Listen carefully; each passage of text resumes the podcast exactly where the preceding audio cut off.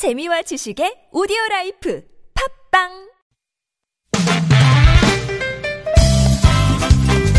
빡빡한 일상의 단비처럼 여러분의 무뎌진 감동세포를 깨우는 시간, 좋은 사람 좋은 뉴스 함께합니다.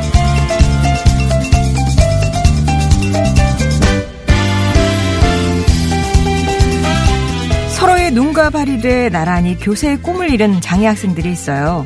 앞을 볼 수 없어 늘 지팡이를 가지고 다니는 선천성 시각장애 일 급인 김하은 씨와 하반신 마비로 휠체어 없이는 이동이 힘든 지체장애 일 급 설진희 씨가 그 주인공인데요.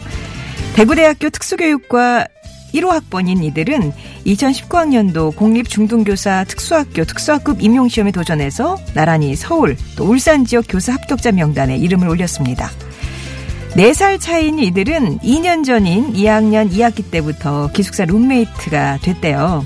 이후 함께 살면서 김 씨는 설 씨의 발이 또 설 씨는 김 씨의 눈이 돼주었죠. 중등교사 임용시험은 일 차에서는 교육학 특수교육 전공, 또 이 차에서는 교육, 교수 학습지도안 작성 심층 면접 과정을 거쳐서 최종 합격자를 선발하고 있는데요. 장애가 없는 학생도 철저하게 준비하지 않으면 합격이 쉽지 않기에 두 학생이 얼마나 공부에 집중했는지 상상하기도 어려울 정도입니다. 그렇기에 이 합격의 비결을 서로 함께한 시간이라고 말하는 김하은, 설진희 학생. 기쁨도 두 배라고 하네요.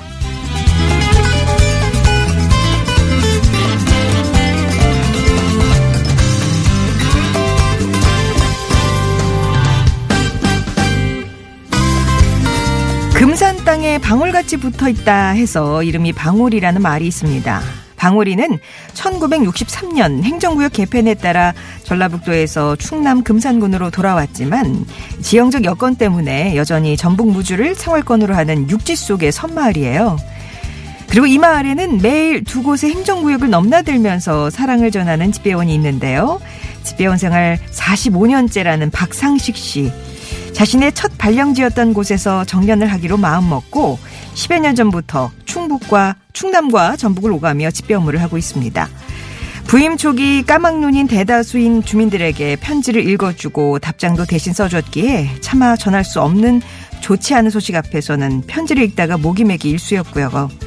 오지 않은 소식을 기다리느라 매일 내 편지는 없느냐 목 빼던 어머니를 피해서 다니기도 하셨대요.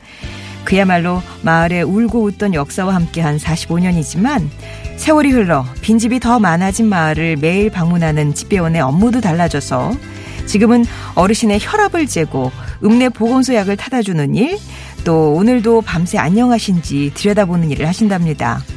최근에는 유일한 취미이자 특기인 똑딱이 카메라로 어르신들 영정사진을 찍어서 액자에 넣어서 갖다 드린다고 하는데요. 그의 카메라에 담기는 건 당신의 인생인지도 모르겠습니다.